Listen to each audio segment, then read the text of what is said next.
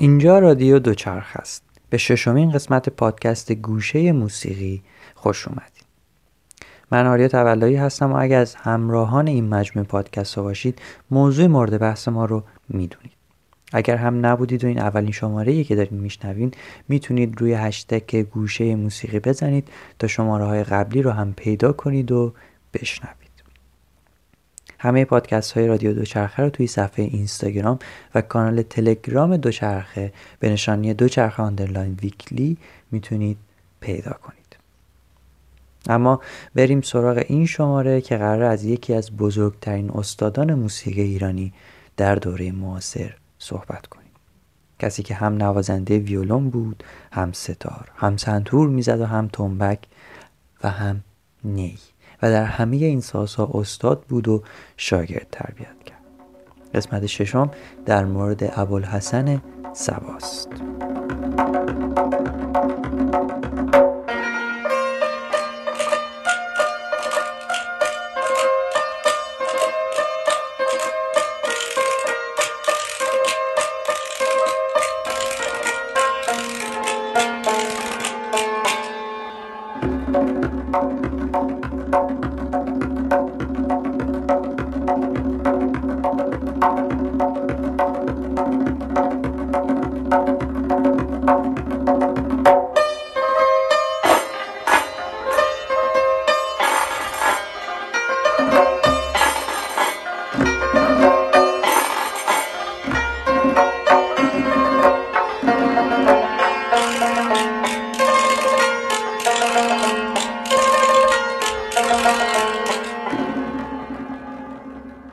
سوا در سال 1281 در تهران متولد شد.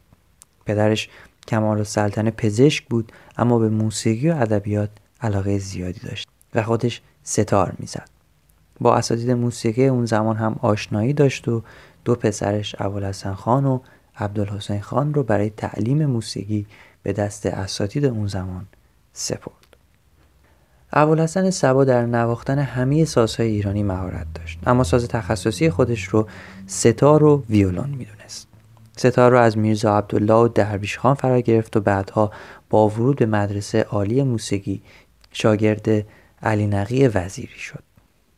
ویولون را از حسین هنگافرین یاد گرفت نی رو از نایب اسدالله و اکبرخان فلوتی. کمانچه از حسین اسماعیل زاده و سنتور رو از علی اکبرخان شاهی. تنبک رو هم از حاجی خان زربی یاد گرفت که همه اینها از بزرگترین اساتید موسیقی زمان سبا بودند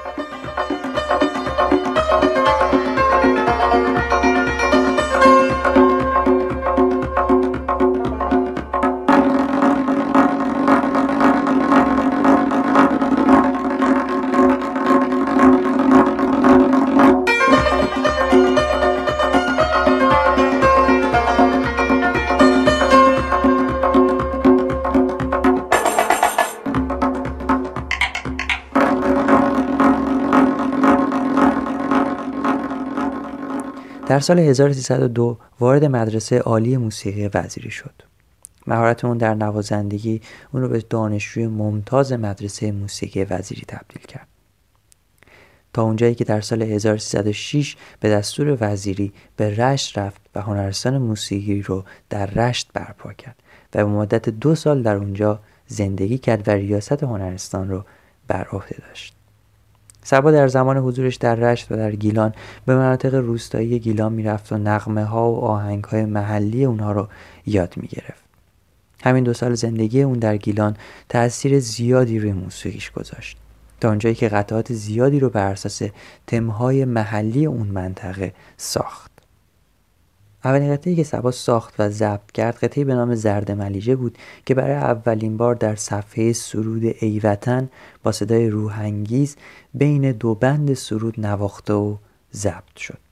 این قطعه هم بر اساس یکی از تمهای محلی گیلانی ساخته شده که اون رو اول پادکست با اجرای سنتور فرامرز پایور و تنبک حسین تهرانی با هم دیگه شنیدیم.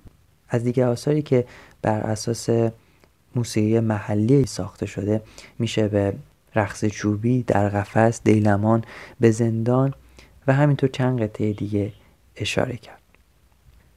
بعدها در دوره های دیگه از زندگیش قطعات دیگه ای مثل بهارمست و کاروان رو هم ساخت. به قطعه رقص چوپی با اجرای همایون خورم گوش میدیم که این قطعه بر اساس موسیقی قاسم آبادی گیلانی در آواز افشاری ساخته شده.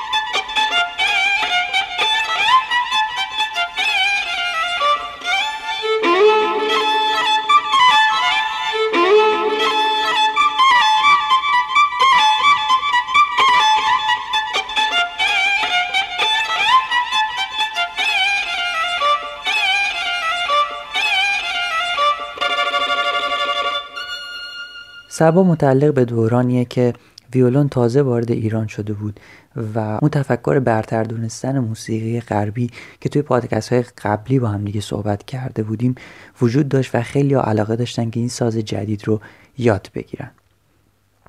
بعد از سبا هم تعداد نوازندگان ویولون که اکثرا شاگردان سبا بودن بسیار زیاد شد به خصوص در رادیو. تا اواخر دهه چهل که با تأسیس مرکز حفظ و اشاعه موسیقی موسیقی قدیمی یا موسیقی قاجاری دوباره رواج بیشتری پیدا کرد و از تعداد ویولون نوازها و موسیقی ایرانی به شیوه و سازهای غربی یک مقدار در حاشیه رفت. روح الله خالقی می که سبا ویولون رو آنطور که باید نواخت و آموزش داد. وقتی ویولون به ایران وارد شد به دلیل آشنا نبودن اساتید موسیقی ایرانی با این ساز اون رو به شیوه کمانچه می نواختن. سبا هم این ساز رو به همین شیوه یاد گرفت اما بعدها سبک خاص نوازندگی خودش رو در ویولون بنیان گذاشت و شاگردای زیادی تربیت کرد و بعدها در رادیو تمامی این نوازندگان تحت تاثیر سبک نوازندگی سبا بودن رو به اون سبک نوازندگی می‌کردن همچنین ستار رو هم به شیوه خاصی می نواخت و سبک خاص خودش رو داشت که بسیار با جزئیات و تحریرهای خاصی نوازندگی می‌کرد. با هم دیگه به یکی از تکنوازی های اون با ساز ستار گوش میدیم.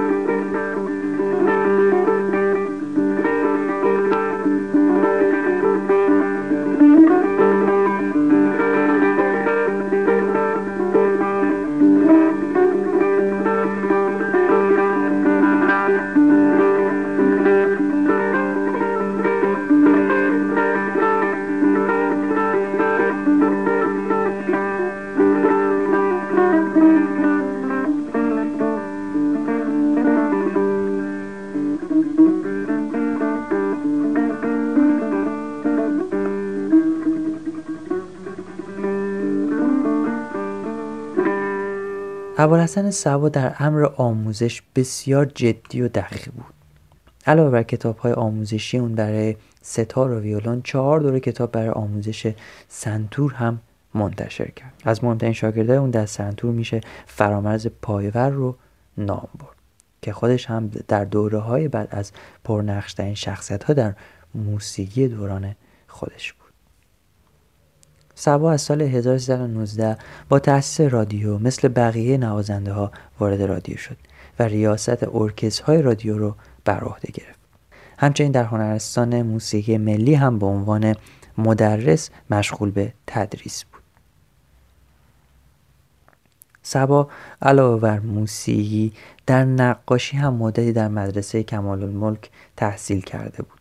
علاوه بر اون ساز هم می ساخت و با خاتمکاری و منبتکاری و معرخکاری و انواع هنرهای دستی چوبی آشنا بود و در سازسازی از اونها استفاده می‌کرد. به ادبیات هم علاقه داشت و با نیما و شهریار دوستی و ارتباط نزدیکی داشت.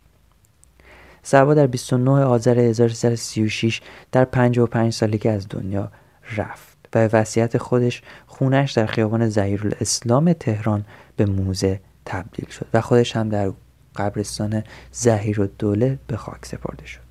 این موزه هنوز هم در این مکان قابل دیدنه و پر از عکس ها و دست ها و وسایل شخصی ابوالحسن سباست. ضمن اینکه خود خونه هم معماری بسیار زیبا و دیدنی داره. و در آخر چند بیتی از شعر شهریار رو که در سوگ سبا براش سروده بود می‌خونم.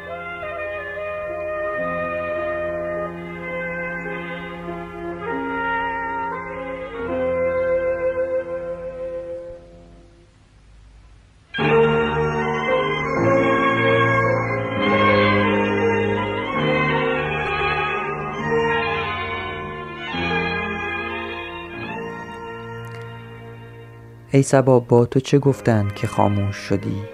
چه شرابی به تو دادند که مدهوش شدی؟ تو که آتشکده عشق و محبت بودی چه بلا رفت که خاکستر خاموش شدی؟ به چه دستی زدی آن ساز شبانگاهی را که خود از رقت آن بی خود و بیهوش شدی؟ تو به صد نغمه زبان بودی و دلها همه گوش چه شنفتی که زبان بستی و خود گوش شدی.